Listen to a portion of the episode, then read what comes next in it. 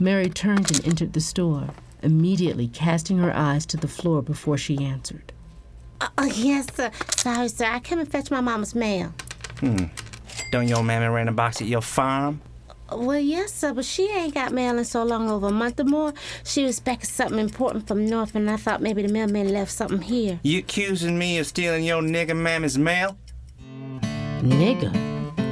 Nobody called her mama nigger. The fire in Mary's legs seeped into her blood, boiling it. She looked up at the storekeeper, stared him in the eye. No, sir, I just thought maybe something got left behind by mistake.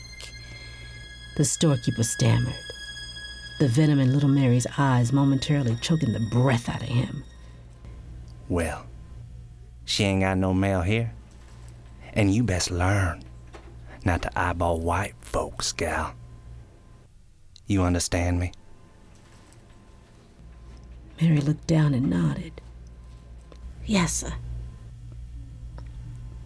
Sorry, sir. The storekeeper's eyes, suddenly cold and dead, was scarier to her than his lethal threat.